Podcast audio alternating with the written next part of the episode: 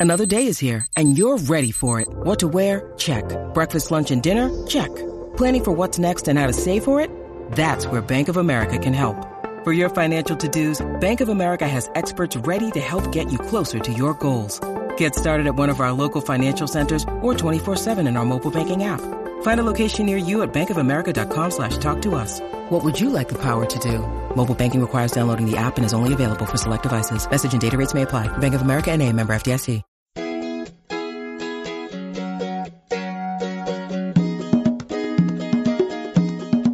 Welcome to the Modern Homesteading Podcast.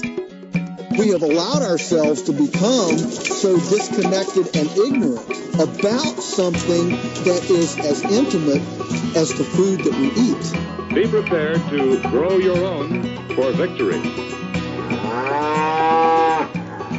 God said, I need somebody strong enough to clear trees and heave bales, yet gentle enough to yean lambs and wean pigs and tend the pink-combed pullets who will stop his mower for an hour to splint the broken leg of a meadowlark. So God made a farmer. Ah, ah. Hello and welcome to the Modern Homesteading Podcast. I'm your host, Harold Thornbrough, and glad you're joining me again today for this episode. Today we're going to dive into the topic of uh, weeds in the garden. Uh, I have guest John Moody on today, and if you're spending much time in your garden, you might be finding that it's uh, you know weeds are a challenge, and it's um, it's something that can eat up a lot of your time. It can it can actually make gardening kind of miserable if uh, if you don't know how to manage those weeds properly. So John's going to share with us a few tricks. He's actually got a book on the topic, so we're going to dive into some of the things that um, uh, he has learned over the years of gardening and that he shares in his book. And uh, it's kind of a long podcast today, so we're just going to jump right into it. I'm, I'm not going to prolong it and talk about my homestead stuff. We're just going to jump right into it because he and I we're friends. We talk about all kinds of things in the podcast, so uh, there's there's a lot of uh, other discussions other than just weeds. So uh, we'll cover a lot of the, the things around our own personal homesteads in the podcast. So with that, let's just jump right into this episode with John Moody. Joined today on the podcast by uh, John Moody. Now, John's been on a couple other times talking about his book, and we've talked about some. Uh, so we talked about elderberry. I think we talked about frugal homesteading once. Uh, so John's no stranger to the podcast. But uh, well, with that, uh, John, welcome to the Modern Homesteading Podcast. Hey, it's great to be back. Well, I, I always enjoy talking to you. We we talk uh, other than this podcast every once in a while online and stuff. So it's always uh, we have a lot of things in common. So it's always uh, like talking to a friend for sure when I when I have you on the podcast. Yeah, great to hear from you again. It's been great to see what you got going on this year on your homestead. Yeah, it's an adjusting year for me. We're moving a lot of things around and changing some stuff because we, you know, when we got the new property, we're kind of moving a lot of things around, trying to blend it all together and make it a little bit more uh, like one big property instead of two separate properties. So we've been working on that a lot. So it's kind of it's kind of cut my garden back this year because of the transition. But you, you know, I figure we're gonna have one or two years of that, and then it's just gonna really flourish. So that's what we're hoping for. But but for those uh for the folks who haven't uh, maybe heard you on before, can you give us like the the quick elevator uh, pitch of uh, just kind of who you are and what you do? Oh man, so I, I'm Is there like such a the thing? world. I, I'm the world's least likely homesteader. So I, I I grew up in the the lower west side of Youngstown, Ohio. City kid, video game playing, junk food eating, cartoon watching. So did a little bit of hunting and other stuff because my dad forced me to as a kid. Um, but but you know we we ended up out on out on land. Um, guess about a decade ago now. Though I started doing crazy things like worm composting and um, growing food even when we lived in an apartment up in Louisville, Kentucky. So drove my landlord and some of my neighbors absolutely crazy. Um 'cause I, I was the crazy guy, you know, like it'd be like 10 at night and I'd wait till all my neighbors were no longer going down to do laundry and I'd sneak down to feed my hidden worm bins. And so, you know, neighbors be like, what, what, you know, like, like what's going on down here in the basement of the apartment building? so, That's great. yeah, so um, we've been, you know, homesteading and farming for about a decade, um, and through that, I, um, you know, to, had so much interest in some of the ways we were doing things, um, and I'd gotten an opportunity to speak at a couple conferences years ago. I started out speaking more on health and nutrition and traditional foods and stuff. and slowly have kind of transitioned to speaking more about, um, you know, farming and raising food and all those kinds of things. Mm-hmm. How many books have you written now? Four or five? I guess technically six. If, if, if, you know, especially like in farming and homesteading Yeah. type stuff. Yeah. So, because when I was in college, I wrote a couple math books, but th- those aren't generally something most people are looking Yeah, for. prob- yeah. I, I don't know if this audience is going to run out and want to get those real, real quick, but, but uh, yeah, I know I've seen several uh, that you've written. See, you've written. See, I know you got the frugal homesteading book. You've written the one on elderberry.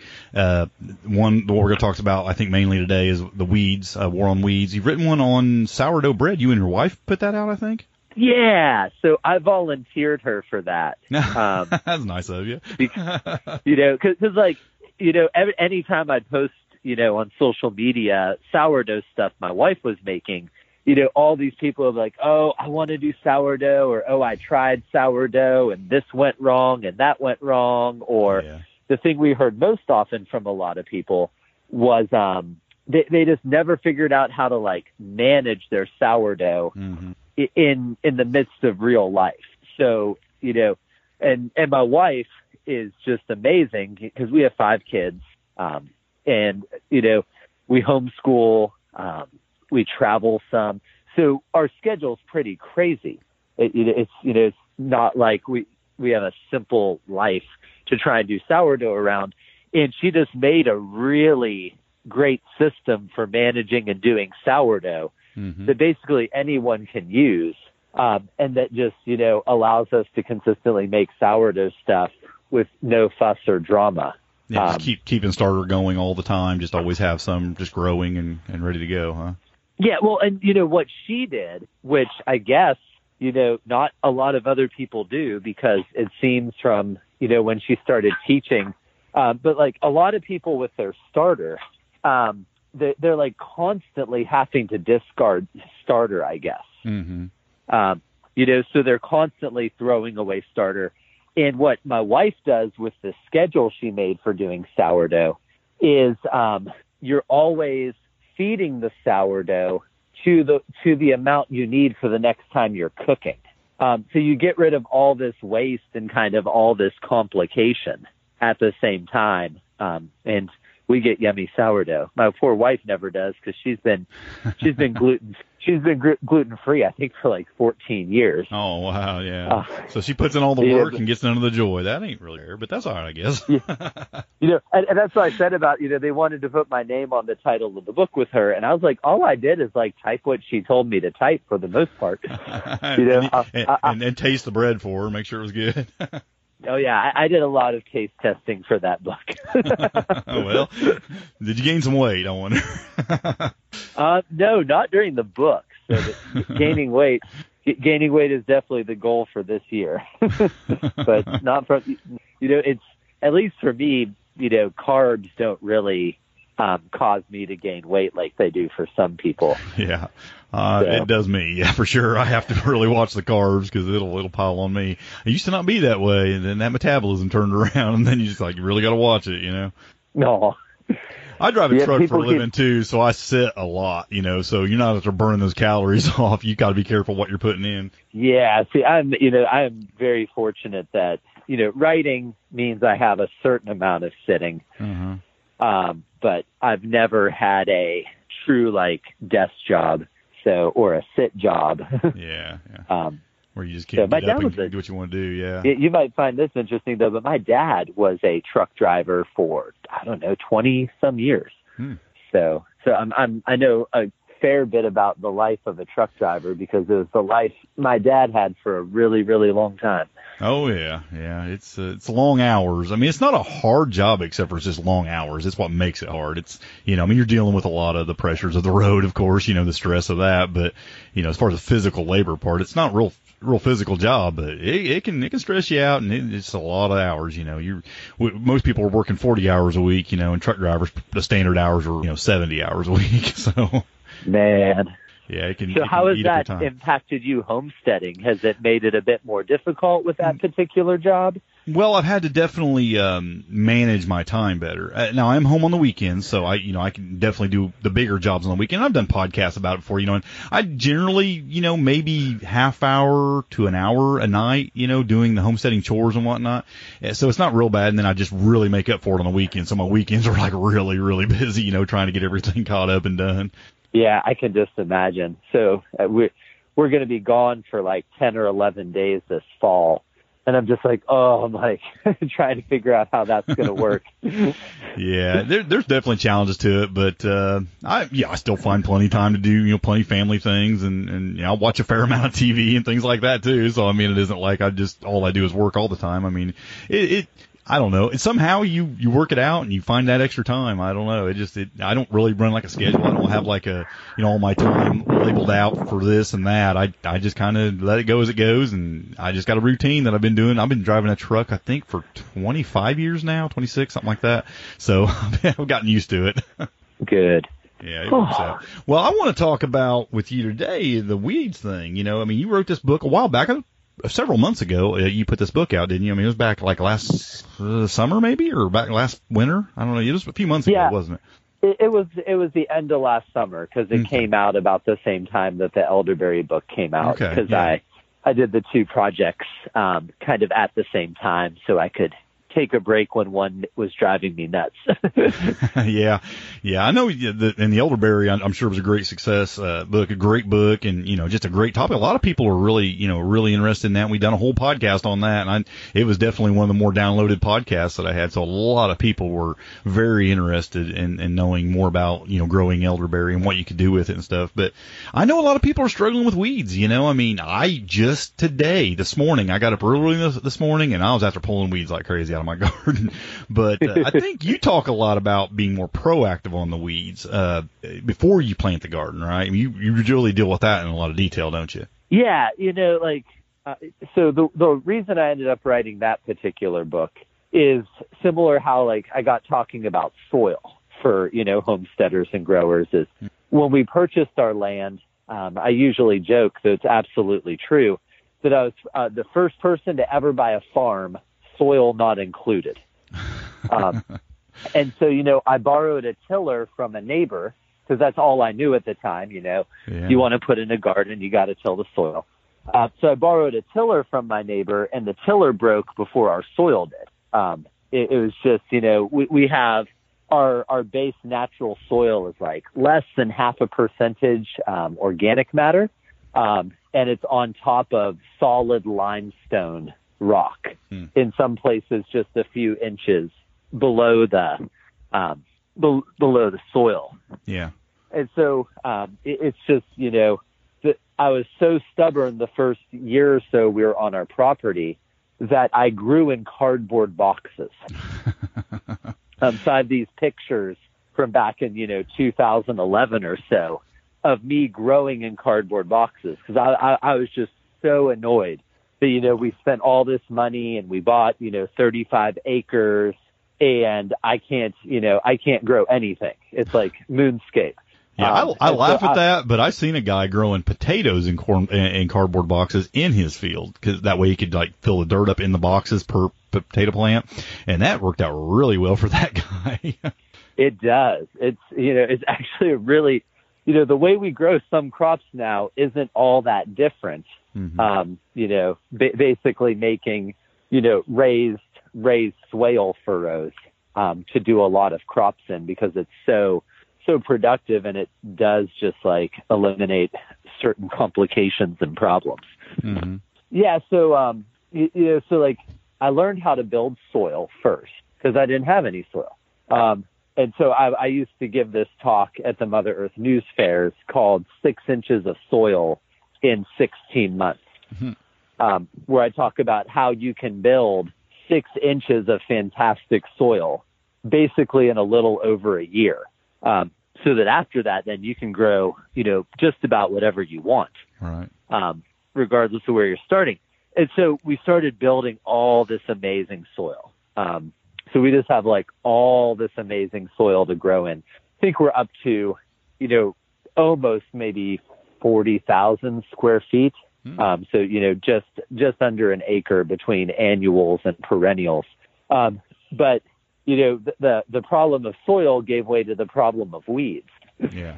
Uh, you know, because like some of the stuff that we use to build soil um, contained all sorts of like nasty, unfriendly weed seeds. Mm-hmm.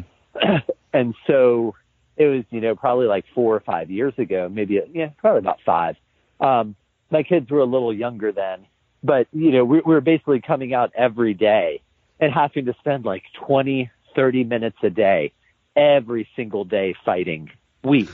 Um, just everywhere, just everywhere there's weeds. Yeah, that that And- and you out real fast.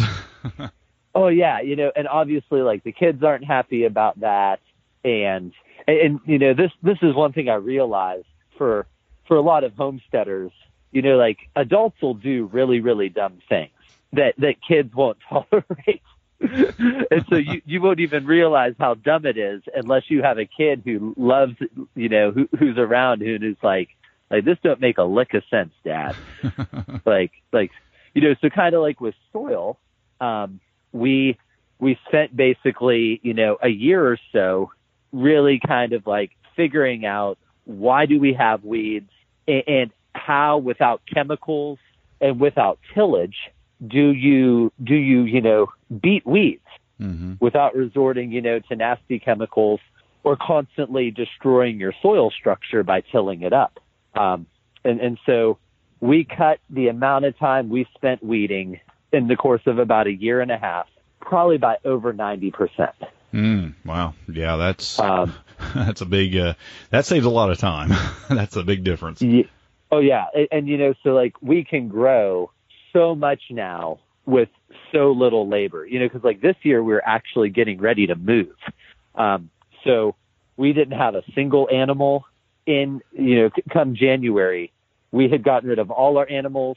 Um, we had basically buttoned all the infrastructure on the homestead and farm up to get ready to move.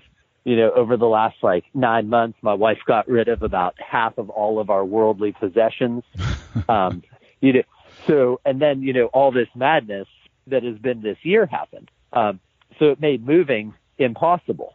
Yeah. Um, and so it was like end of March, um, yeah, end of March, early April. So we decided we needed to have a growing season and raise animals this year after all. Um, and so we went from, so when you look at like pictures on my Facebook page, we basically did everything you see in 60 days. Wow.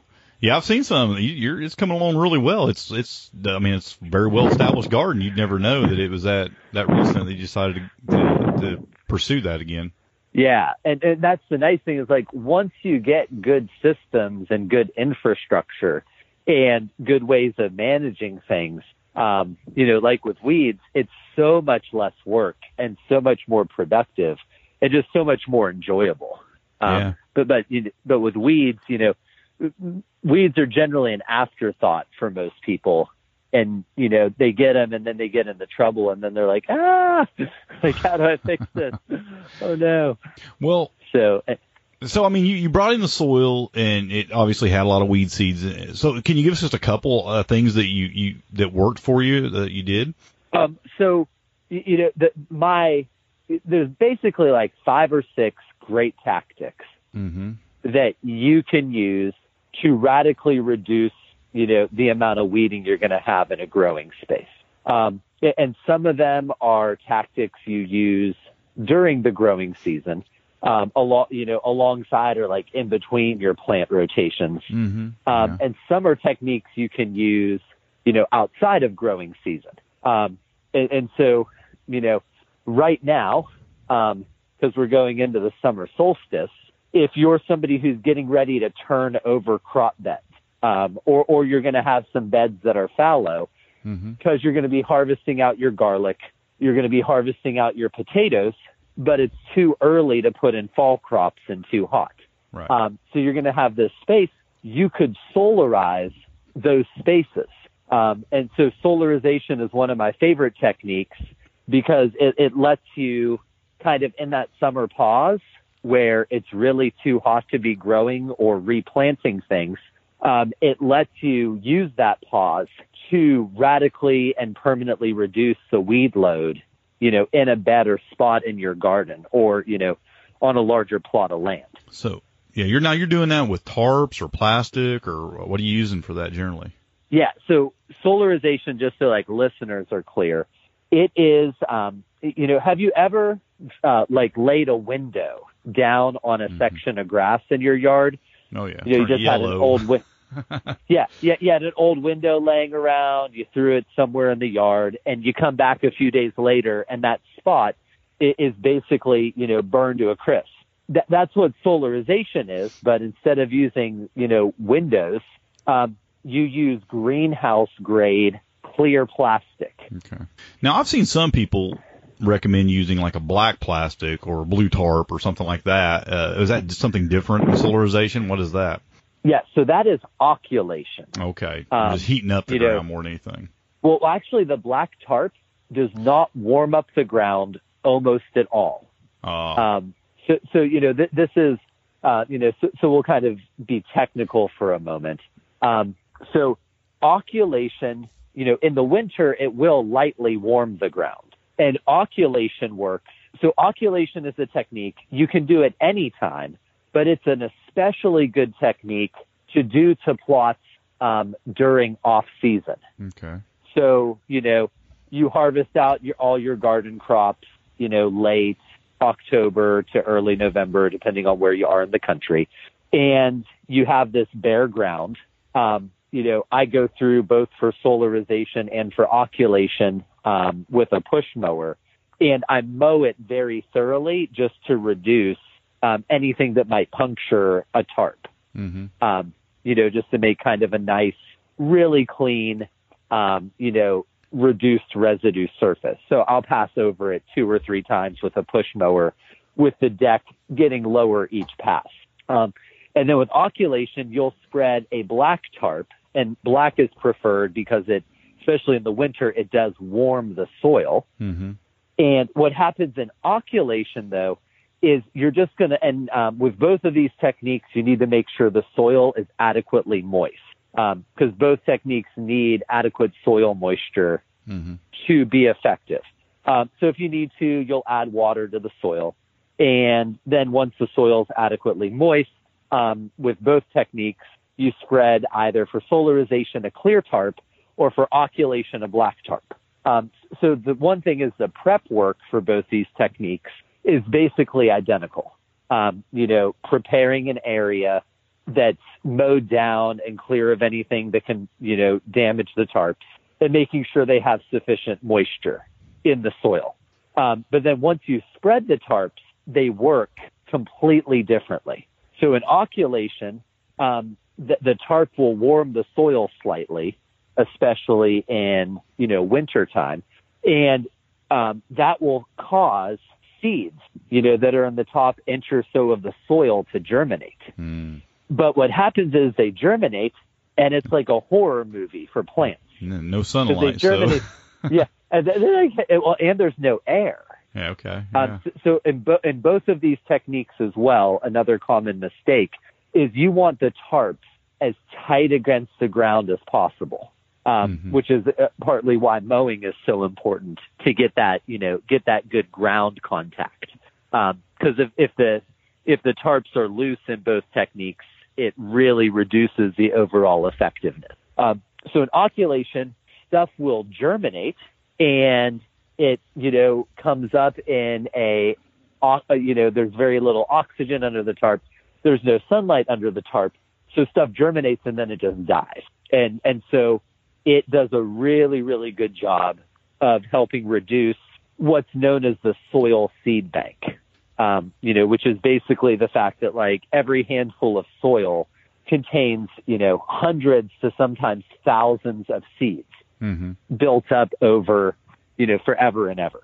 Um, and so in occulation, you know, it, it gets a bunch of those seeds to germinate and then die. And as long as you don't go back through and till or otherwise turn up lower layers of the yeah. soil, um, you know, oculation done well can reduce um, weed pressure by a solid, you know, anywhere from 50 to 80 percent Okay. in a bed. Um, and you know, you can also do oculation um, repeatedly in a particular bed. So, um, you know, Curtis Stone, who's a pretty famous, you know, one Mhm. one is Curtis is just a great guy, um, but he's a very very good farmer, and I think he was one of the people who popularized um, flame weeding Mhm. beds. Uh, you know, after oculating. So in, instead of having to wait real long for stuff to die, you know, in that technique, you're tarping the bed like for oculation, but instead of waiting for stuff to grow and then die under the tarp, you pull the tarp and you kill it with a flame weeder. Ah, yeah, get them to germinate and then kill them. You know, don't use the, the, the, the tarp or the plastic to kill it. Just kill it quicker. yeah, makes sense. Yeah, yeah, and and um, you know, this is actually a fairly old farming technique, um, creating what are known as like stale or false seed beds. Um, this is where if you do, you know, i- if you need to kind of improve the soil structure a little bit, you can go through a bed and you can lightly um, cultivate it. Hmm So just another good thing for listeners who may not understand the difference. In tillage, the difference between cultivation and tillage is depth. Um, so in tillage, you're generally going four or more inches deep into the soil. In cultivation, you're generally staying, you know, three inches and less, but really usually more like, you know, two inches or so hmm just hitting that top of the soil um, in cultivation. And so, you know, what a lot of what a lot of people do now is they'll cultivate a bed or an area, they'll tarp it because that cultivation turns up a lot of the seeds that are just in the top layer, um, and then they'll take the tarp off, you know, after about 30 to 45 days when they have a lot of good germination. And then they go through and they, and you can either flame weed it or you can cultivate it a second time Okay. And then you can retarp it and then you can do it again and you know two rounds of that done properly um, you know creates a great great just a, a really great area for a wide range of crops Okay. So, so say 30 to 45 days for, uh, that, that, uh, way. Now, what about for solarization? Is it, how long does it take to do that? yeah so so with solarization um, you know with, with oculation you might gently warm the soil with solarization you are basically creating a giant sun powered microwave hmm And the goal in solarization isn't to get things to germinate. It is to drive up the temperature of the soil um, to the point where it completely kills um, plants, certain pests, certain soil-borne pathogens, um, and it sterilizes a wide range of weed seeds. Um, what you know, while they're still in the soil. You know, I've, Um, I've, I've looked into solariza- solarization a lot for the weed control, but what you just said there, I've never considered. I mean, we had, there's a lot of like grubs and things for these beetles that live a few inches down and it would kill those as well, I guess, huh?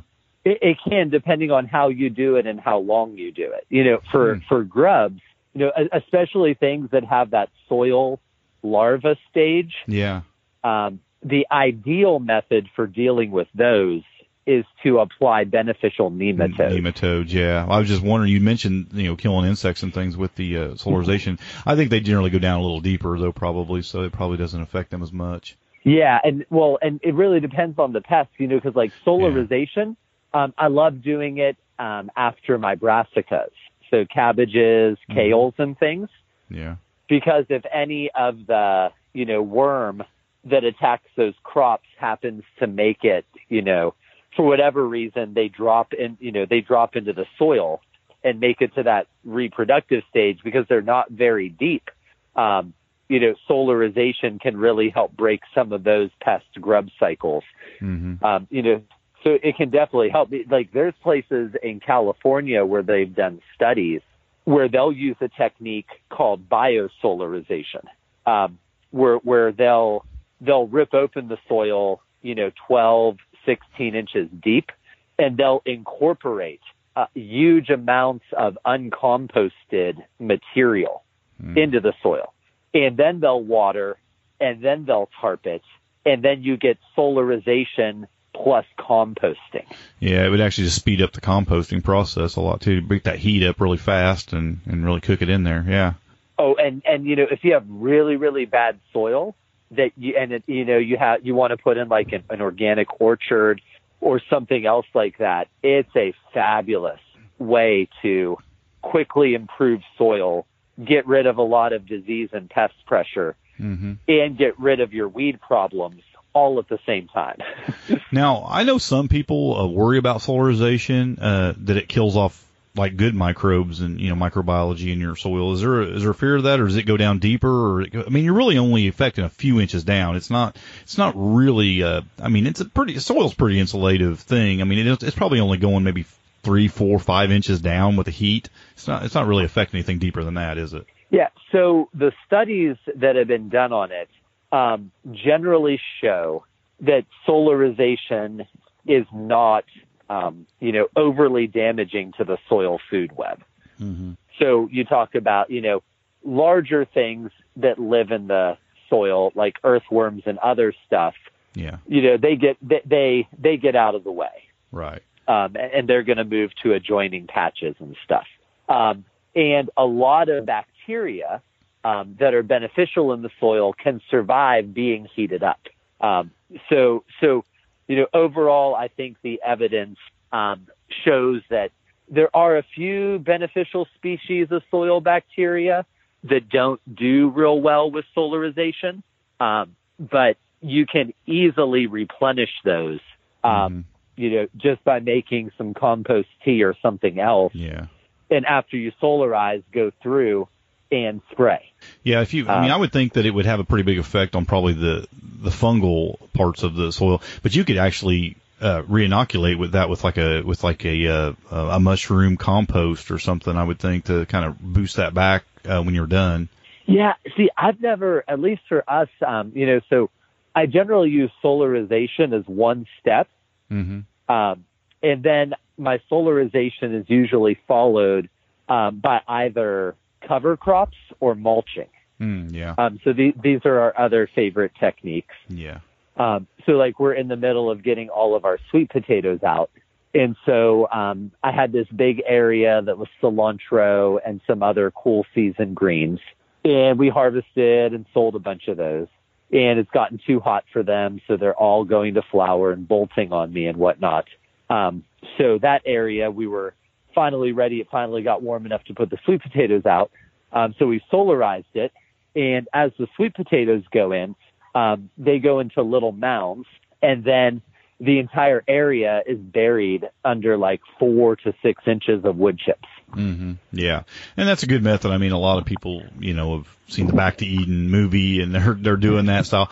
Uh, me, I mean, I use I do use some wood chips, but I grow, you know, I grow more like a, a square foot method. I mean, I really pack my bed so full of vegetables and, and things that I want to eat that I get weeds, but they're here and there instead of just, you know, real thick because there's, there's, you can't see the soil. Everything is so packed in there and growing so tight together. There's really no room for weeds to grow, you know, too much in, in those areas. I have some beds that are a little more open, like tomato beds are a little bit more open, peppers, things like that. They're a little bit more spread across, but there's actually some weeds I let grow in those beds, like purslane. It stays low. Yep. You know, as long as you keep it low, I don't worry about it. It's almost just like a, a cover crop underneath the tomatoes or underneath the peppers. It doesn't affect them. You know, so I don't. I just let it grow, and then I use it in my salads. so it's kind of a double benefit. Yeah, and that's you know we had some people out on the farm a few weeks ago because we were doing some on, you know, some intro gardening classes, and they were amazed that underneath my rows of peppers, it's a mixture of clover, lamb's quarter, Mhm. and purslane. Yeah. and we'll, we'll you know we've been eating out the purslane and as soon as it looks like it's going to go to seed you know we we generally won't let it go to seed on us Mhm. um just because we have so much of it and there's only so much purslane a family of seven can eat I I don't worry too much about the purslane. The lamb's quarter, if you let it go to seed, it can take over. I've definitely had that uh, own a spot. yeah lamb's quarter is another one where we we you know try and make sure the nice thing is with lamb's quarter though is in my experience and you know this is one thing i talk about in the book is understanding how to prioritize weed species because at least for us lamb's quarter basically will never go to seed until the really late summer, but more generally the early fall. Yeah. Um, you know, whereas purslane for us, we had purslane wanting to seed already, like you know, three or four weeks ago in the high tunnel. Yeah, I have some out here that's already looks like it's going to seed. So yeah, I understand. It goes quick. Yeah. Yeah, and and so with purslane, we already have so much purslane pressure. We're like, yep, we're gonna kind of stay on top of that one this year. Eat a lot of it and knock it back. But clover's Yeah, that know- way too. Clover can get really tall if you let it. I mean, not real, real tall, but I mean, it can definitely overtake plants and stuff if you let it get too thick and too tall. I mean, it can definitely overcome some things. Yeah, well, you know, that's where we use clover, especially with, um, you know, our tall growing crops. Mm-hmm. So our peppers, our tomatoes, and um, there's a really useful tool. Um, it's a hand scythe. So in, instead of you know having this really really large scythe Mm-hmm. that you can go through and cut down an area, uh, a hand scythe is you know about you know it's an eight inch curved blade, so much much smaller, much much easier to handle. And what we'll do for those kind of living understories of red and white clover is until the plants are tall enough, um, you know, every few weeks we just run through and I hand scythe carefully down around the plants. Yeah. Um, you know, only takes me to do an entire row of peppers or an entire row of cucumbers or something.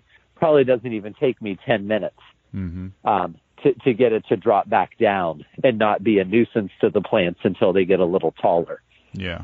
I've definitely uh, used a lot of lower plants, you know, like I'll run a lot of uh, squash or something underneath tomatoes and around peppers and, you know, along things that are taller and let those leaves just kind of cover up the ground as well. I mean, no doubt about it, bare soil, it, it will cause you problems because if you don't fill that space, nature will for sure.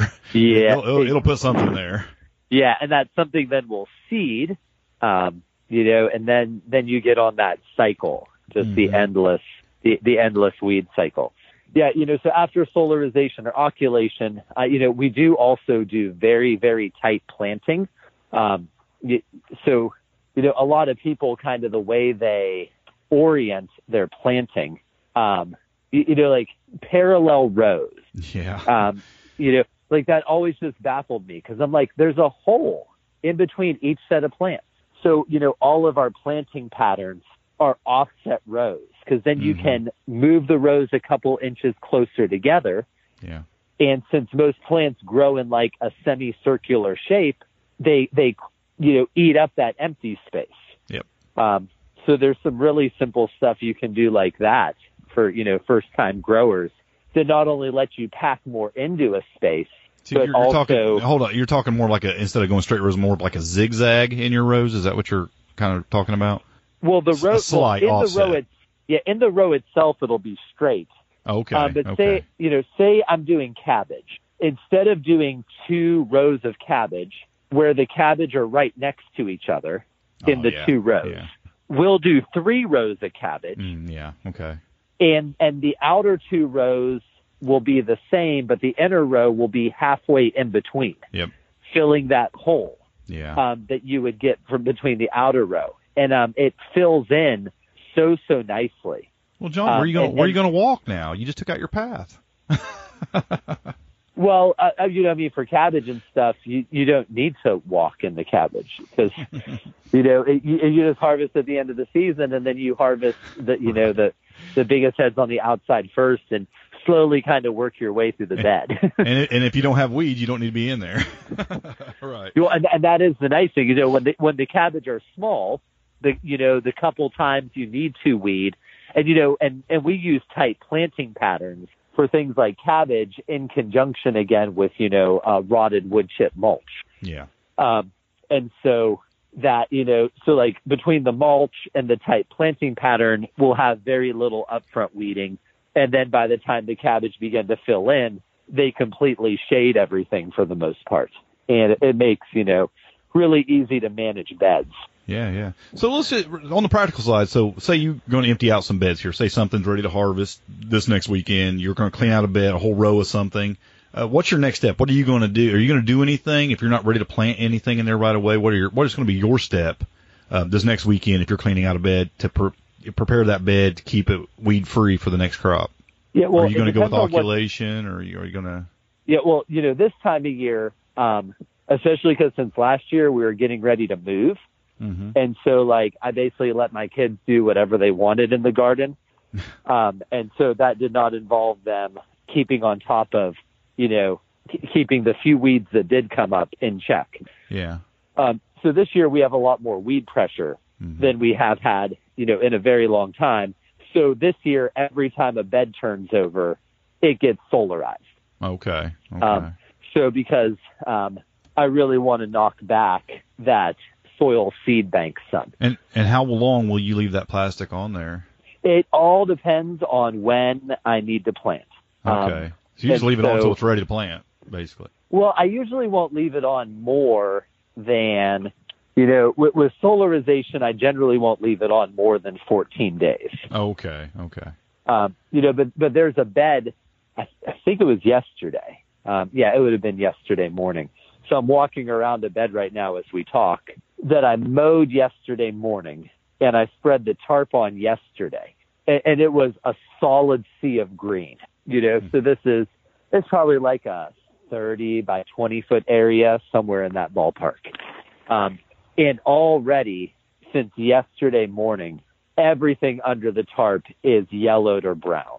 Um, it's just, you know, so 36 hours, and that was, you know, today was a mostly um, cloudy day. We were supposed Yeah. to get rain, and we were always a bridesmaid, never a bride today.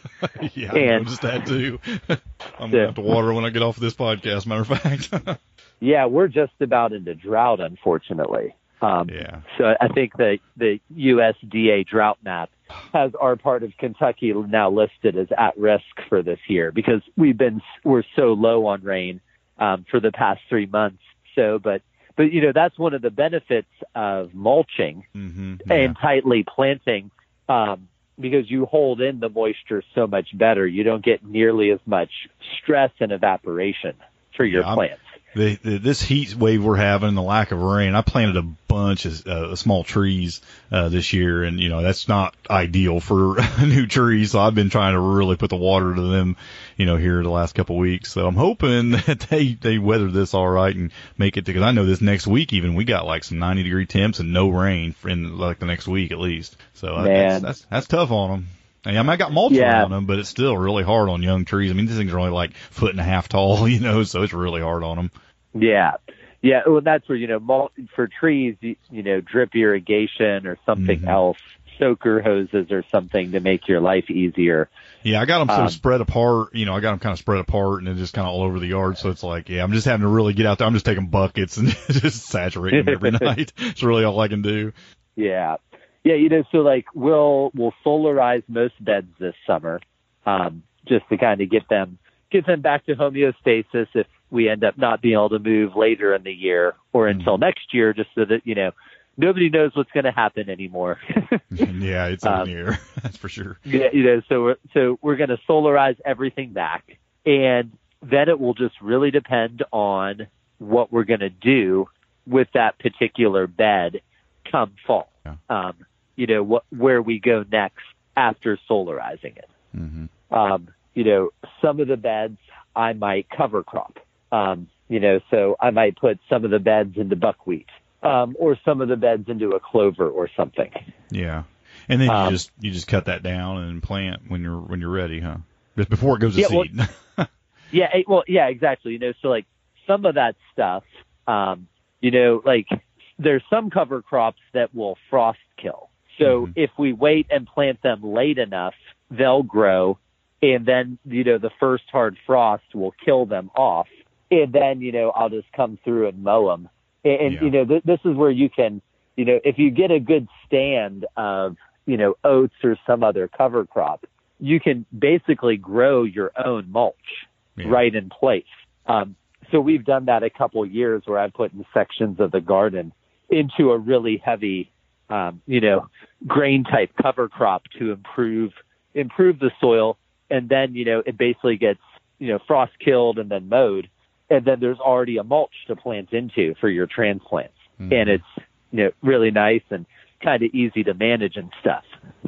Yeah, I've been the last uh, couple years. I've just uh, got bags of leaves, and it's really worked well for me. And I just because I have a lot of raised beds mostly, and then the raised beds I've just filled them up as just like a thick, thick, you know, pile of leaves, and I've put a tarp over that, and uh, those really break down really good. And then I don't, you know, if there's a bunch left on there come spring, I'll just clean them off of there, and then kind of start planting again. Put you know, you know, put some mulch down if there's if it's not broke down real good or whatever. Because uh, some of the trees I'll, I'll use like I'll use a like a uh, poplar tree or something, and those don't those leaves just don't break down real fast. So there'll be a lot of leaves still left on there, and it just creates this nice thick mat, and it's almost like an insulated tarp or something, you know, on those beds, and it seems to really. And then what little does break down, it just makes a great compost in there, but uh, it does seem to take some weed pressure out too. But you just got to be careful where you get your leaves and you know where what what uh, what you're putting on there. You know, you don't want to get a bunch mixed in with weed seeds or anything like that. You know, that you've raked up. Yeah, well, and the problem, you know, and this is especially true for hay and straw. Um, mm-hmm, yeah. It's l- less true for um, wood chips and leaves, but there are, especially for hay and straw, there's a number of persistent herbicides. Yeah, the, the Grazon I know is one of them that will pass right through an animal. yeah, and, and you know, and once it's in your soil, it takes you know, four or five years to break down. Yeah. Um, and so it's one reason I really, you know, I like wood chip mulches versus straw or hay for a lot of reasons. Yeah. I've never liked hay mulch. I know there's some people who swear by it, but you know, every load of hay mulch is you're bringing in just a gazillion weed seeds. yeah. Yeah. So, and um, I'm just saying, I, you know, I thought the goal was not to have a lot of weeds. yeah, I've I've experienced that. I've used hay before and, and you know straw and things, and uh, I just I for some reason the, the leaves have seemed to be the easiest thing to get a hold of and seem to work really really well as far as just mulching you know for a winter mulch you know I, I do like the wood chips through the summer and stuff but uh, just for the winter kind of like make this thick insulated bed on them it just seems to work really really well so I've been I've you know I've like using that. But I've got all new beds this year. I put all new soil in them, you know, and I, I bought soil and it, it was just, it had a lot of weed seeds in it. I've been doing a lot of weeding this year because, you know, I made this transition and built all these new beds and stuff. And it's been a, uh, I was curious to talk to you about this because, you know, there's been a lot of, uh, a lot of weed pressure where I don't have, things growing real thick together. And I do have a couple beds in my backyard that I, I haven't, I, I left them empty this year. I just didn't do anything with them because I was kind of wanting to give them a rest because they've been pretty busy and I just, yeah, I didn't really want to mess with that right now. And weeds, I mean, it was bare soil and it's just completely filled with like thistles and just all kinds of uh, really nasty, nasty stuff. And some of them were already starting to go to seed. Well, I didn't even take a chance. I like generally I put a lot of weeds in the compost and stuff, but these things were going to seeds. And I'm like, yeah, I'm not even going to take a chance of that not getting hot enough. I just put them in a trash bag and threw them in the trash because I'm just not going to mess with it or burn them or something. You know, I'm not even going to take a chance of that being in my compost. Yeah, well, and you know, I never um, feed weeds I, I never put um, plant matter weeded out of the garden into my compost. Oh yeah, I do so some things. Just, some things I do. Yeah, and and that's where since we have pigs, um, anytime we do need to weed out an area, all of that material we feed to our pigs, and then I, all of the pig manure, you know, gets spread on pasture. Yeah, yeah. Um, and so I I just like for me personally because um, it, it's so hard to get compost to ensure that like um, all parts of the compost pile get hot enough. Yeah, yeah, it's a big chance you're taking if you throw them in there. Uh, another thing, you know, I do with a lot of weeds, if I don't want to put them in the compost, and even if I don't see seeds in them, or whatever, is just make a big batch of compost tea. We just shove it in a you know bucket and and just get soaked in some water and make a good compost tea out of weeds. Even I've done a lot of weeds like that uh, to make a compost tea, and then you strain it out real good, make sure you know seeds or anything get in the in the actual tea when you're done, you know. But that seems to work pretty well. Too. It's another way to make use of those. If if you don't have pigs and rabbits and all those things that'll eat all those weeds. yeah, yeah, you know that's where you know I don't like. Only time I'll burn stuff is if it has a disease issue um, or some other issue like that. Yeah, you blighted know, a, a tomatoes. I don't I don't mess around with like tomatoes that got real bad blight. I don't put them in my compost or anything like that. I'd rather just burn those. Yeah. So, yeah, you know, but like if you have beds that are going to be um, empty for a while, you know, I, I like spreading leaves on the beds, making mm-hmm. sure there's enough water. Um, one thing that might help you with the poplar leaves being slow to break down Mhm. um, is some leaves are slow to break down because of the lack of calcium. Ah, Um, so you know, mixing in um, just a very you know a very small bit of powdered lime mhm. um, or something like that may solve some of your issues with the leaves not breaking down as quickly. Um, Yeah, I, I I guess I didn't really mind it. I mean, I just raked them off and put them back in the compost bin because they were partially broke down. And I just put them in the compost and kind of got the beds ready. It was all right, but uh, yeah, they, they're a leaf that does not break down fast for sure. I mean, like a lot of other leaves, like there's some leaves you put on there and they break down. Like I'll put comfrey leaves on my garden; those things break down in just days, you know, and they're gone. yeah. And uh, but you put like a like I said a tulip poplar or something on there, and it just uh, sat all winter long and part into the spring, and it still didn't break down. Well, or you know what else you could try that would be interesting is to cut a certain amount of comfrey leaf in with the poplar or other leaves. Yeah, because it's generally used like a, a lot of people use it as a compost starter to kind of gen- get the thing going, you know. So yeah, if you kind of mixed it in, yeah, that would probably work too. Yeah, I I feel like you'd probably get some really, you know, because the leaves, um, leaves are so great for improving your soil. Oh yeah, Um, and so, you know, leaf mold, which is basically making, co- you know, compost out of leaves Yeah. by piling a whole bunch of leaves. Um, real easy to make. You can do it in like a cage. You Yeah. know, just take some wire, make like a three foot wide cage, put a pallet in the bottom, fill it with leaves, let it rot down until spring. Um, might have to turn it once. Like leaf mold studies show is so good for improving soil quality. yeah. Um, I've you know, used it to is- actually make a, a a bed soil, and I've used it instead of you know something else to make it more fluffy or whatever. Because you know, if you look like a Mel's mix, for example, uh, some of the ingredients in that, I'll actually replace part of that with leaf mold, and it works just as well. It really gives it that fluffiness. It kind of creates it, you know, gives that little bit of fluffiness that leaf mold does. Yeah, it's it's fabulous. Um, so yeah, so maybe comfrey will will will be your key to getting it getting it to break down. You know, like in in raised beds, um, you could just you know tarp over them until you're ready to plant. Yeah. So, because as you mentioned earlier, the one thing you just never want to have available is bare soil. Right. So bare soil is always going to be a problem. Yeah, nature doesn't. of- nature does not like it. it will do Yeah. something with it. you know, so if if you don't have enough time to you know put a cover crop through that will you know accomplish some of the goals, um, you know, one of the big reasons I'm such a big fan of certain, you know, especially of clovers, is you can save so much money um, and avoid basically one of the most common problems homesteaders and gardeners run into with their soil um, if you'll grow clovers consistently along with or before or after certain plants. Uh huh. Um, you know, the so like, nitrogen. Yeah. Yeah, well, cause, well, you know, because um, I do some soil consulting for some farmers and some other people, and a, a consistent problem a lot of um, homesteaders and gardeners run into is they use a lot of animal manures Mm. for fertility in their garden.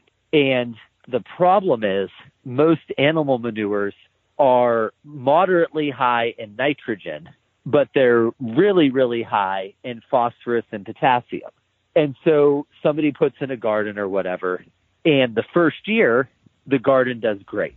Um, so what do they do? Well, they do what they did the first year again because, oh, well, it works so great for me. So I'm just going to do it again.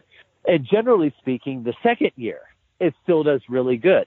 And then the third year, I get a phone call from them, or the fourth year, and they're like, my plants aren't yielding anymore. Mhm. And like, oh, well, have you done a soil test? And, the, and you know, a lot of times, no, they haven't done a soil test.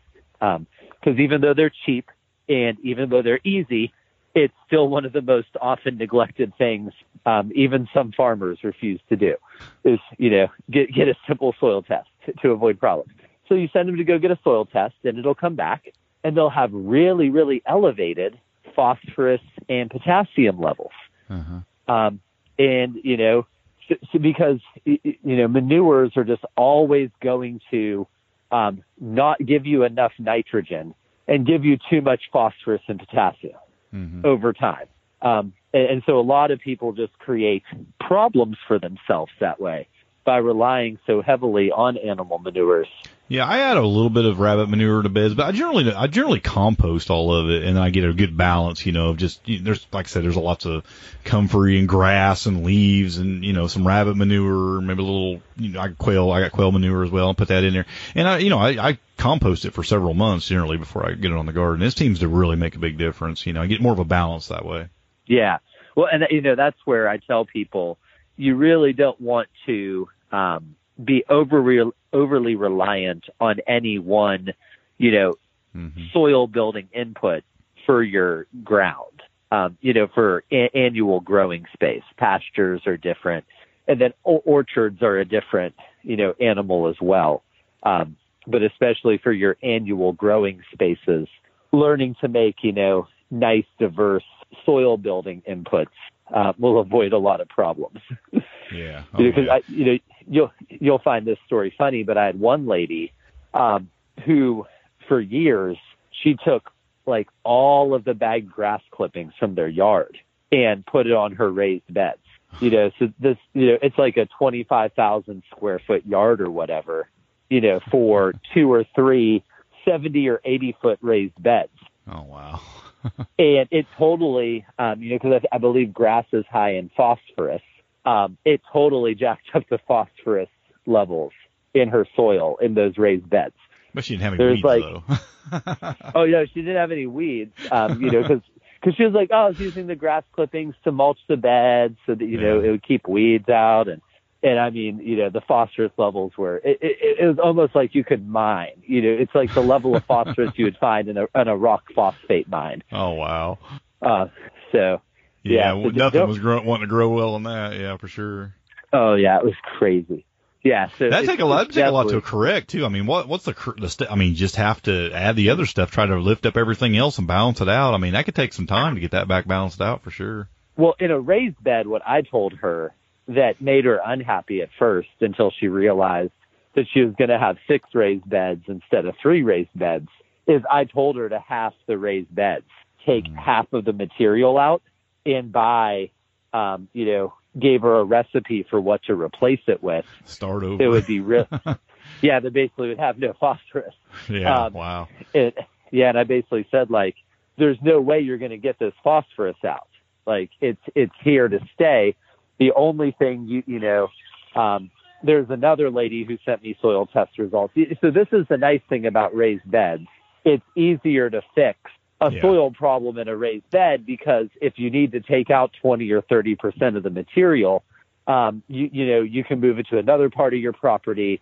You can use it to amend soil somewhere else that might need those. You can use it to fertilize your lawn, and then you can just, you know, put new material into the bed, and don't make don't make those same choices again that led to that problem. Yeah. It's not cheap though. Uh, it's not cheap. Yeah.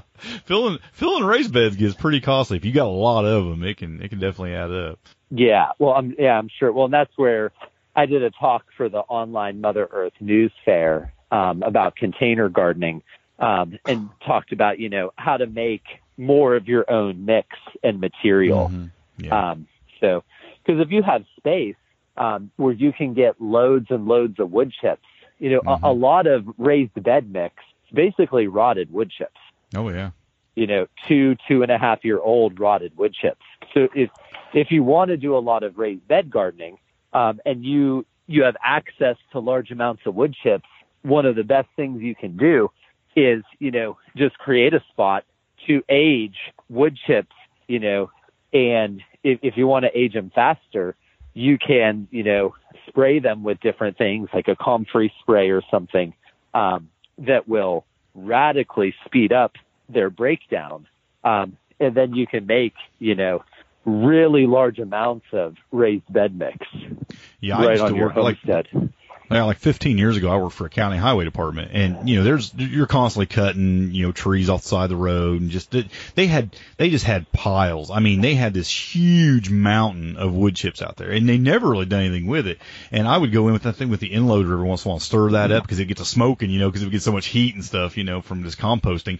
And I remember digging into that with that end loader, and it was just like the blackest, richest soil in the middle of that wood pile you've ever seen. That wood oh, yeah. pile, it was just uh, it was amazing. I thought this is some good stuff, right? But yeah, and, and you know, like this, you know, if you have reader, you know, listeners, I should say, who are new, who are, you know, because of everything going on, really want to um, do a lot more growing next year.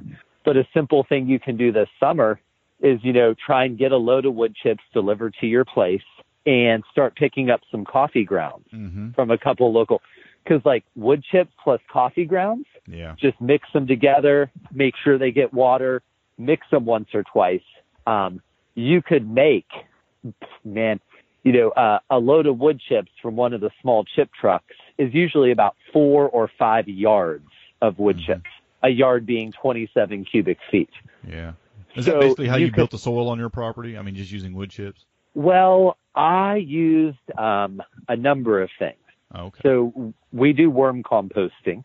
Um, so we have th- those IBC water totes, those big Yeah, 275 gallon cube totes. We actually do worm compost in those at, at that scale and size. Um, so we, we, you know, we basically use a mixture of, you know, targeted soil improving amendments like worm compost and compost, um, cover crops and mulches to improve the soil. So, you know, I said earlier, like when we moved here, our soil was less than half a percent um, organic matter. And our last set of soil test results pegged our soil's organic matter at 21 to 32 percent, depending on where the the sample was taken. But you were talking about earlier building like six inches of soil in or something. Is that, I mean, just, you're just talking mostly, probably do a lot of that with wood chips and, and just compost and things, right? Is what you're really getting at as far as building it up, actually making the soil deeper. Yeah, well, and and again, like one of the mo- one of the best um, soil improvers that's absolutely free um, in most of the country and is available in large, large amounts is coffee ground. Mm-hmm. Um, so, so i i if all you can get your hands on are wood chips and coffee grounds, you could do amazing things to improve your soil. Yeah.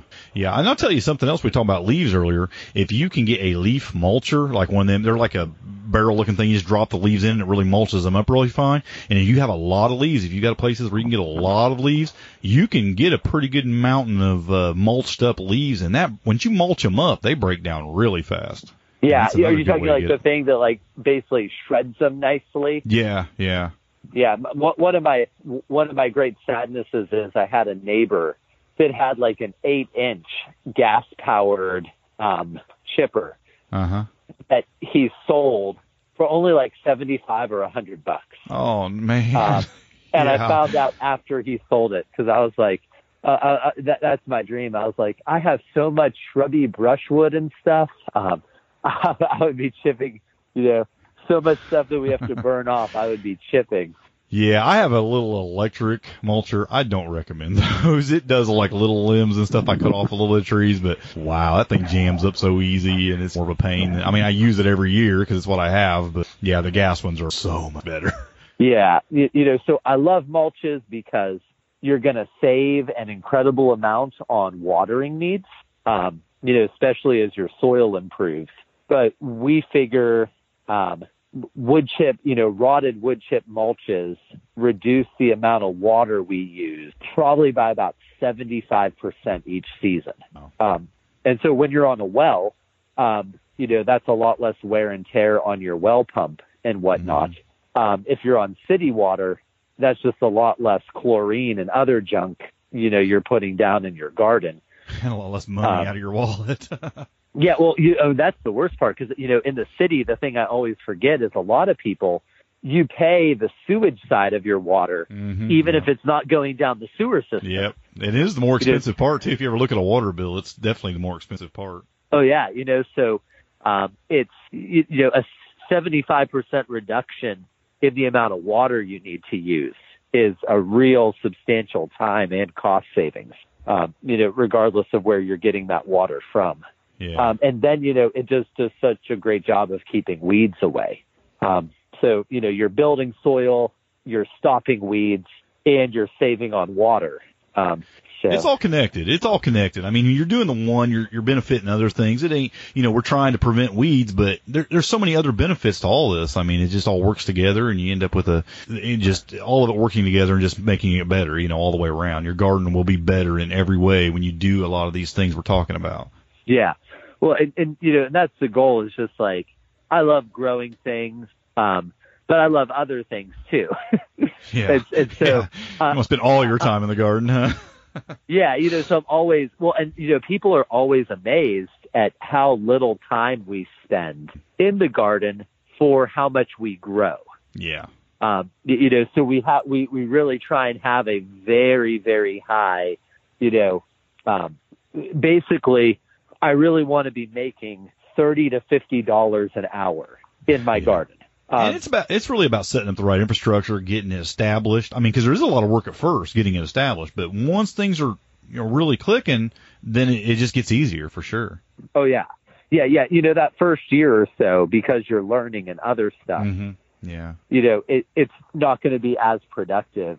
Um, but your goal should be, you know, to really look and see or go learn from people who have really, really productive systems in place Yeah. and, you know, why they're productive and how they work. That's Um, why I just love YouTube and, and podcasts and things like that because you just you know you, you watch these people, you listen to these people, and if you got some people local that you can go and actually talk to them, I mean that's even better. I mean you can get hands-on experience or see what they're actually doing right there. But all that stuff working together, I mean it's just uh, you know uh, on the online uh, situation has a lot of problems, but it's uh, there's a lot of blessings that come with it as well for sure. Yeah. Well, and that's, you know, like with a lot of the conferences and stuff canceled, hmm we had people just be like, can you do some classes right on your farm? You know, you should do this. Like, you know, um, and so we've been doing just little 10 person classes that are like three hours Yeah, um, that good. people have just said it's like, it's so great to walk through an entire system. And, and you know what? There's there's probably people that'll come to something like that that would never go to the actual conference too. So it's probably benefiting even a lot more people in the end, or other people. You know. Yeah, especially people who like want a chance to really dive a bit deeper and Yeah. discuss a bit, you know, r- really kind of see, you know, not just a 40 minute talk with pictures, hmm but a lot of detailed information about how stuff works and why you do it this way and, you know, what about this and what about that. Right.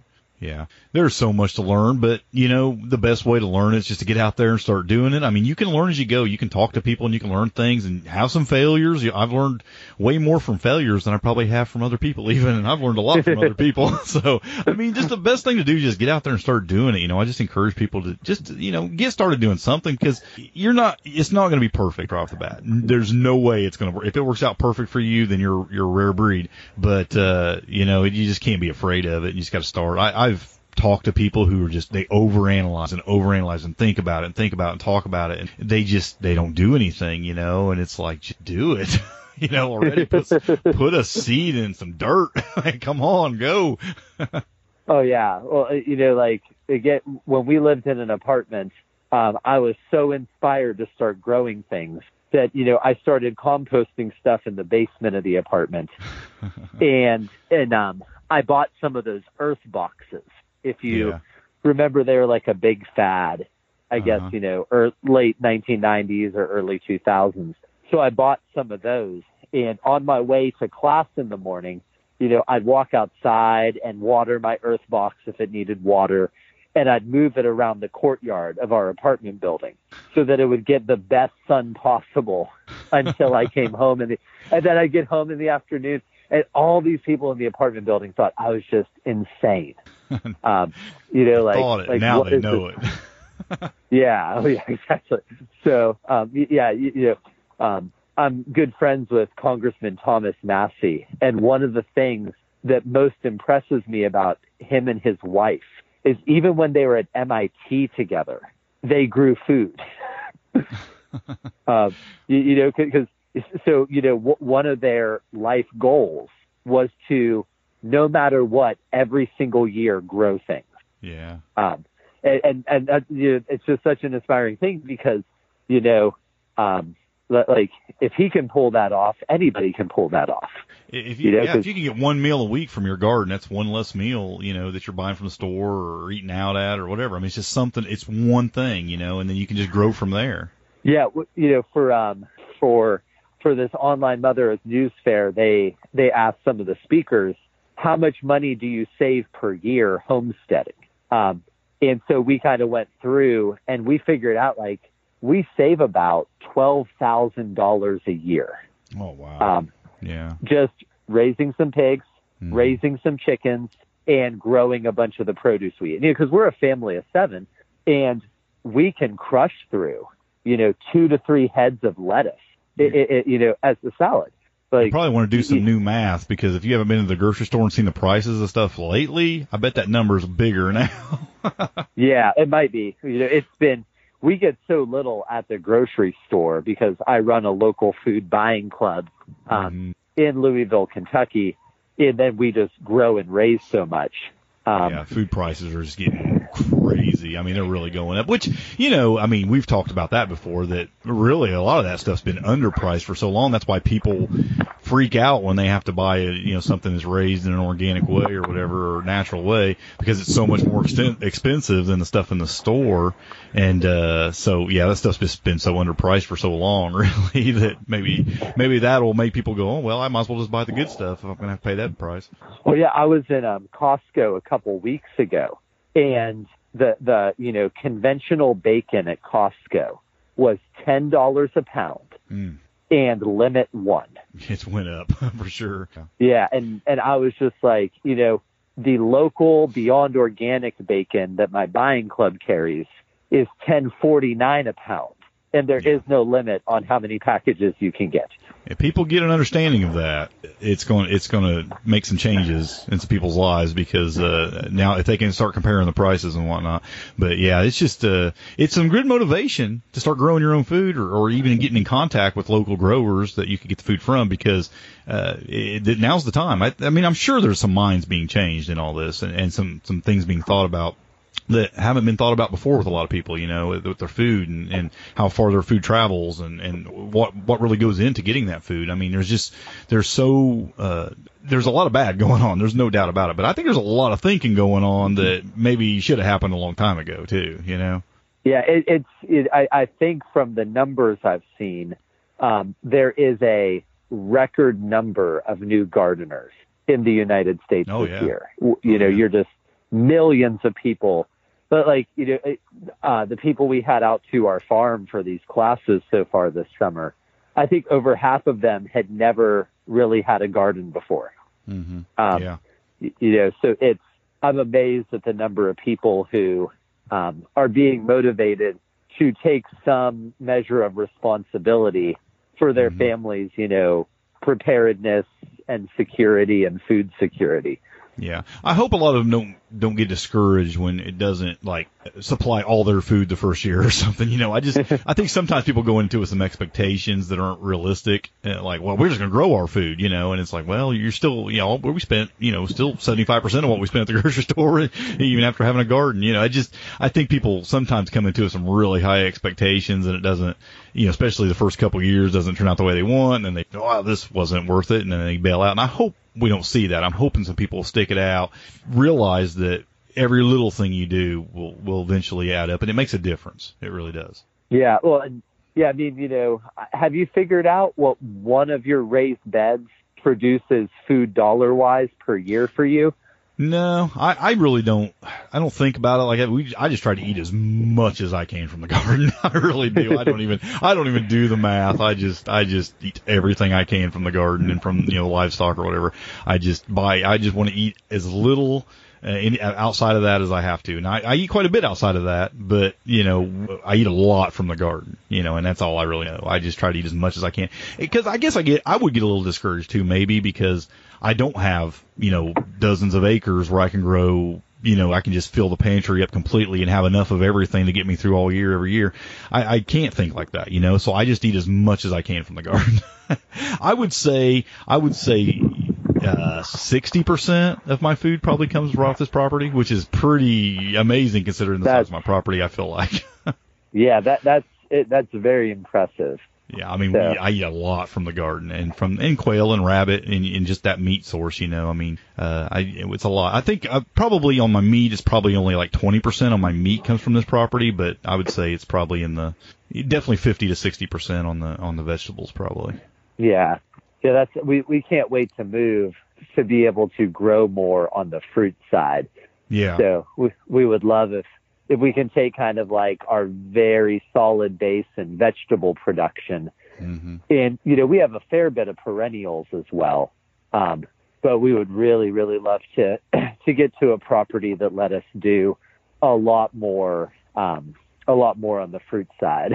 Yeah, it's something I've even expanded on, even on this smaller property. I mean, I planted uh, some pawpaw trees, and you know, I mean, I've already had already had pear and apple, and uh, and mulberry, and uh, some things like that. And I put I put plums in, and and uh, peaches, and pawpaw, and almond tree, and just some things like that. I'm just trying to really expand, get a little bit more, you know, a, a variety in the in the fruit side of things, and then and ever expanding the berries and things like that, trying to grow more berries and things too. So yeah, I mean, I like the diversity, and, but when you do that, you you don't grow as much of any of any one thing, you know. So it's like yeah, you, you're when you when you try to make your property a little more diverse on what you grow, it definitely cuts down on big amounts of any one thing, and and that can be a little difficult if you're trying to put food up for the winter, you know. Yeah.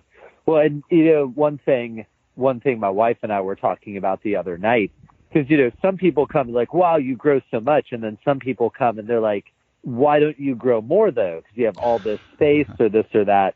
Yeah. And you know, we try and balance, um, you know, being good at a few things with, um, you know, because like we we could probably on this property if we invested the money probably grow 80% of all the food we needed for our family pretty easily. Um, but the amount of time and energy it would take to do that would take away from, you know, um, our elderberry syrup business. It would take away from us doing judo and jujitsu. It would take away from church and things. Yeah. And so, you know, one thing I also encourage people is that balance. Um, yeah. That's something we did this year. I mean, I cleaned out when I told you I made this transition and kind of what I'm doing is I'm moving a lot of the beds up to the front, to the side of the property, and I cleaned out the backyard. I mean, there's I, I took out several red bed, uh, of the raised beds out of the backyard because we have grandkids and we want a place for them to play. And we put it, you know, I've got a swing set back there and we, you know, have a little pool back there for them and we they got some grass to run in. And it was just a balance, you know. I said, I love growing things, but I'm growing more than vegetables. We're growing some grandkids around here, you know, and we want to have them come over and be able to play in the backyard and have a good time and, and just be able to run around and be kids, you know. And, and, uh, it was, it was kind of a transition. I think a lot of people look at that and say, well, you have that space back there. And I was like, yeah, I had that filled with vegetable one time. And, uh, we just kind of transitioned it over. And I actually probably have a little less growing this year than I did last year. I'm going to expand that out into that side yard, uh, over the next couple of years and get, you know, even have way more than what I had before. But this year I've actually got a little less than I had last year. But Yeah. that's okay. You know, it's a balance for us and it's just something we decided that was better for, for the family, you know. Well, that was all Yeah, happening well- bef- before all this other tragedy happened in the world. Now I'm thinking maybe I needed the food worse, but you know, I don't know. well, hopefully you have good, you know, you've probably built up some local food options as well.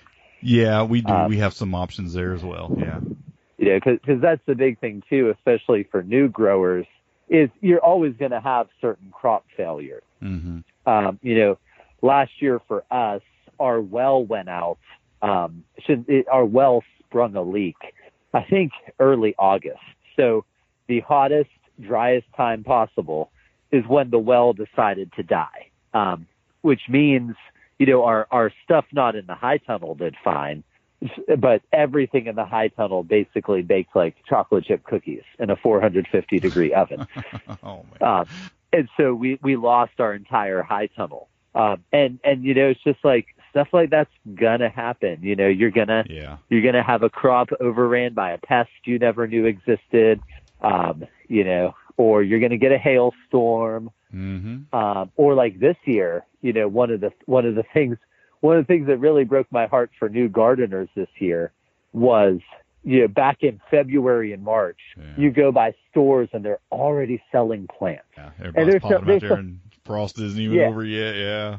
Oh yeah, and, and they're selling, you know, basil and other really, really sensitive Mhm. plants in like March. Um, Yeah. you know, because there's, and then we get that, you know, we got a freeze. Yeah, we And- did too. And I was I was doing everything in my power, and it worked. I mean, I did enough. To, I saved a lot of because I took some chances, and I went early this year. I planted a lot of things early, and uh, I mean, it's paying off now. But I was worried about there for a few days. We had those really cold spells, and I was I was pulling every trick in the book out, and, uh, and I saved it. But but uh, yeah, I didn't get any frost damage. I think I had like a couple things that got touched by it, but it wasn't bad. It was really mild, and I was surprised because I mean, I was actually covering things with row cover with blankets, and I was taking like my my electric seed mats and shoving in between the plants, eh, you know, on the raised beds underneath there, trying to generate heat and have extension cords running everywhere and stuff. I was trying every trick I could to try to save them because it got down to like, I think it got down, uh, I think like low twenties, you know, a couple times during that. Yeah. it was uh, yeah, it was pretty it was touch and go there for a little while. Oh yeah, I mean, because here in Kentucky, that was two weeks after I think our frost date Yeah, that that hit, and I mean, and I think where we are, it got down to 28 or 29. Mhm. Um, so it was just, it was no bueno. It was not Yeah, enjoyable. but yeah, I seen I seen a lot of pictures on Facebook and such of, of folks who who lost a lot of their crops, a lot of them. Uh, a good friend of mine, he had a whole uh, he has a, uh, a high tunnel, uh, and he had it filled with tomato plants and lost dang near every one of them in in the yeah, tunnel. did he did he try doing floating row cover or anything, or did he just kind of let it go? he just thought it would hold enough heat, and he let it go, and it and it it got him. It killed almost every plant in there. Yeah. Yeah, that's that's the thing. I, you know, tunnels. The the amazing thing is how they do not actually hold heat. right. Yeah. They will build up some heat through the sunlight, but they don't really hold it well. Unless, I mean, unless you're taking extra precautions and doing extra things. But yeah, he, he had bad luck with that and uh, he paid for it, but he knows now. Now he learned from his mistake. He's only had it a couple, a couple of years. So he, you know, he's still kind of in learning process of how to really use it good. but, uh, yeah, yeah, it got him pretty good. yeah. I only, you know, I normally have about 600 or so feet of row cover on hand, but a lot of our Mhm. row cover was kind of worn out. At the, you know, again, we're getting ready to move, so like, oh, all this old row cover, it's kind of a bit tattered and beaten. It's time for it to be recycled. We're not going to need it anyway. Um, so I only had two new rows, two two new 50 foot rolls of row cover on hand um, when that frost came, and I was just like, "Where's all my Yeah. row cover?" Yeah, I did. I, I went and bought some this year just for that, just because I knew I was taking some chances. Because I was going out, I went and put everything out about three weeks before our last frost date. I took some real chances because I, just- I just really want to get a jump on this. You know, it's paying off now because we're getting we're getting you know, quite a quite a bit of food. But uh, yeah, I was really taking a chance, and I, I had the row cover ready. I had, I mean, I was just I was ready for it, you know. But still, you were it's kind of like a hope and a prayer, you know. Yeah. Yeah. Floating row cover is now you know, it's kind of like one of those things you learn. You're just like, you know, having extra floating row cover on hand is probably never a bad idea. Right, right. It can save you in a light frost. We got a hard freeze though, and I was like, that scared me a little bit. I went, uh, I took every extra precaution on that one. I was just doing everything I could to try to build up a little bit of heat under those beds, and it, it turned out to be enough. It was surprisingly. I was the next morning. I'm out there peeking. You know, I didn't want to uncover anything, you know, because it's still cold. But I'm kind of peeking, see if anything looks brown or droop down to the ground Yeah. or whatever. And Everything was all right, so it worked out. yeah. Well, and you know, this, this might be useful for listeners, but, um, I think it's like the 19 weight row cover. Mhm. Um, it, it is worth five degrees of protection. okay. um, yeah. for each layer. So, you know, for that freeze, um, you know, stuff in our high tunnel, um, we protected with a single layer because the high tunnel is a bit warmer than outside. yeah. Um, and then outside stuff um, needed a double layer to, to really be sure it would be well protected. So, but, Yeah, I, I took my most sensitive stuff. I had a row cover over it, and I was laying like some blankets even over that, like where my tomatoes were and stuff, trying to really thicken it up. You know, put some insulation on there. Yeah, well, and that's you know another thing you can do. Um, so one of the things I did for our most sensitive plants, because I already had zucchini and stuff that were, you know, probably, um, you know, these are like four week old zucchini in the high tunnel, so they're getting ready to flower. Um, you know, they're they're getting that stage. We're going to be putting forth their first flowers and really zooming up. Um, we filled um, 20 gallon black totes with water a few days before the Yeah. freeze and let them warm up. Um, and then we we had the totes um, you know, basically among the plants. Yeah. And then in my rows of peppers, I actually drained our hot water heater and some of our food grade, you know, food storage buckets that were empty that we have on hand.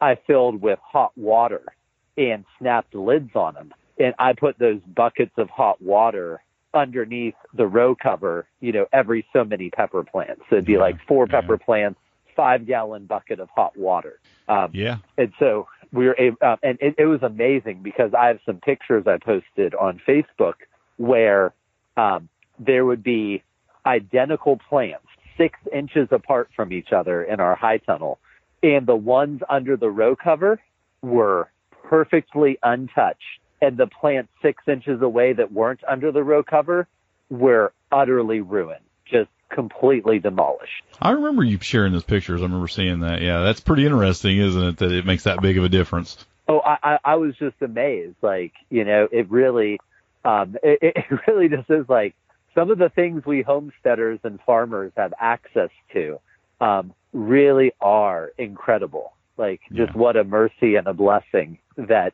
you know, for a $15 sheet of row cover, you can extend your growing season by three months and, and Yeah. protect, you know, thousands of dollars of food and plants. Yeah, yeah.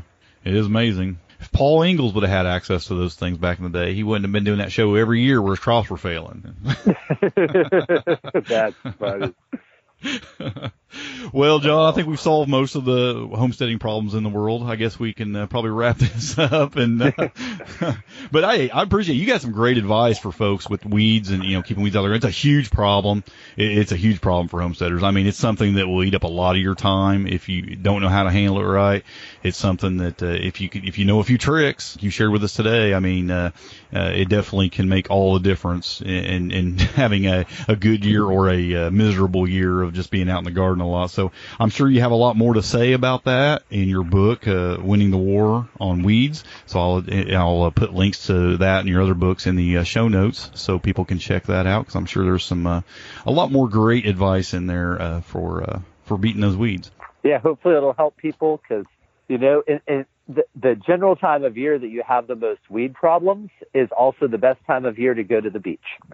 And so, I, I want to be at the beach. I don't want to be pulling weeds, and I want to see you at the beach.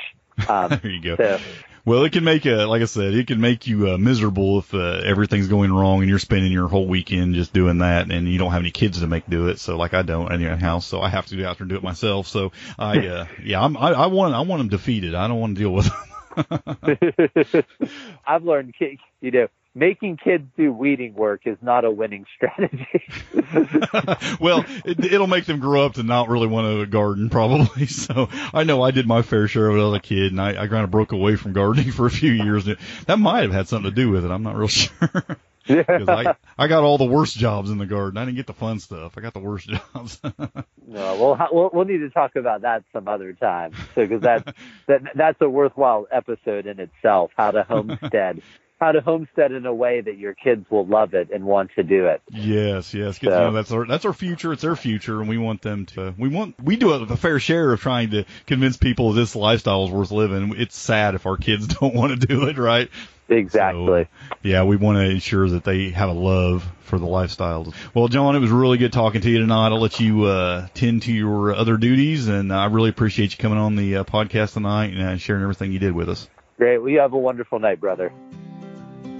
I hope you enjoyed this episode. To learn more or find more episodes, just head on over to haroldthornbro.com. Thanks for listening.